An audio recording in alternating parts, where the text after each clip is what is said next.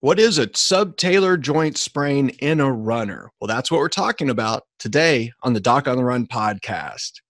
Now, listen, before we get started, I want to let you know I've created a training for you that you might find really helpful. It's a web class called Chronic Ankle Pain in Runners. So, if you've got ankle pain that seems to be intermittent, nagging, seems to come and go, seems to be lagging, frankly, uh, sometime long after an ankle sprain, there are probably some simple things you can do to address it because most of the runners I see who have ankle pain that's not going away, it's really some simple stuff that they can usually get to go away without surgery and without other fancy treatments. So if you want to check it out, go to ankle pain masterclass. It's just you can find it uh, we'll have the link in the show notes but it's docontherun.com slash ankle pain masterclass. So now we'll pull up the theme song and then we'll get into today's episode so, the big question is this How are runners like us, who don't like hearing doctors say, just stop running, who know that we simply have to stay active, how do we heal in a way that lets us stay strong, maintain our running fitness, and keep preparing for the next race, and still heal without making the injury worse? Well, that is the question, and this podcast will give you the answers. My name is Dr. Christopher Segler, and welcome to the Doc on the Run podcast. All right, now listen, everybody knows what an ankle sprain is. Ankle sprains are incredibly common. In fact, they're about 10% of all musculoskeletal injuries that show up in the emergency room. So it's a very frequent injury. And a lot of times when people get a sprain in their ankle or they roll the ankle and they hurt themselves, they start to think that it just must be an ankle sprain. But there is another thing that can happen that is sort of like an ankle sprain, has symptoms kind of like an ankle sprain. It's in the same area, but it's actually different, and that's a subtalar joint sprain.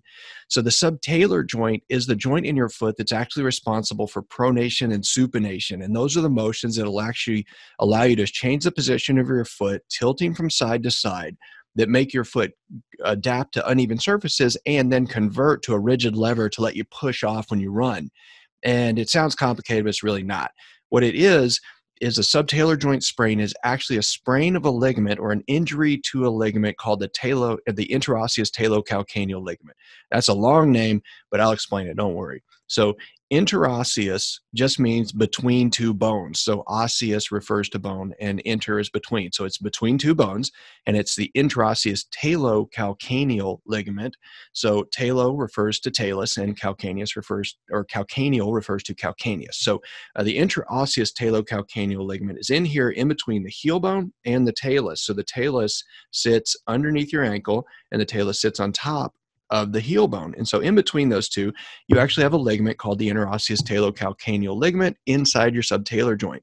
And so if you sprain it, like if we hold your foot and we actually brace it and we hold the talus in place and then try to push your heel bone back and forth, it'll move a little bit. And that indicates to us as physicians that you've actually had a sprain of this interosseous talocalcaneal ligament.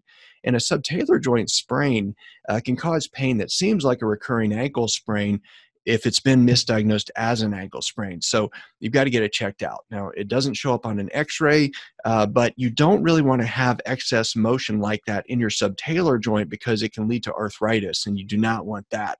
So the subtalar joint sprain does happen, and it can happen if you really roll your ankle forcefully, like if you're running on a trail and you trip on a root or some rocks or something like that. It can happen. So if you get an ankle sprain and you've done the usual stuff to treat the ankle sprain and it's not getting better, it's best to have an evaluation by an expert, preferably somebody that understands running injuries. But that is what a subtalar joint sprain is in a runner.